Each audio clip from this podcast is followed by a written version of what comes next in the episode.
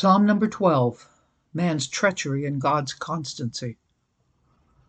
Help, Lord, for the godly man ceases, for the faithful disappear from among the sons of men.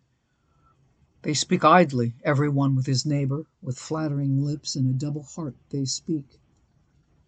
May the Lord cut off all flattering lips and the tongue that speaks proud things, who have said, With our tongue we will prevail, our lips are our own, who is Lord over us?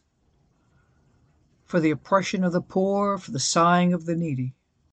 Now I will arise, says the Lord. I will set him in the safety for which he yearns.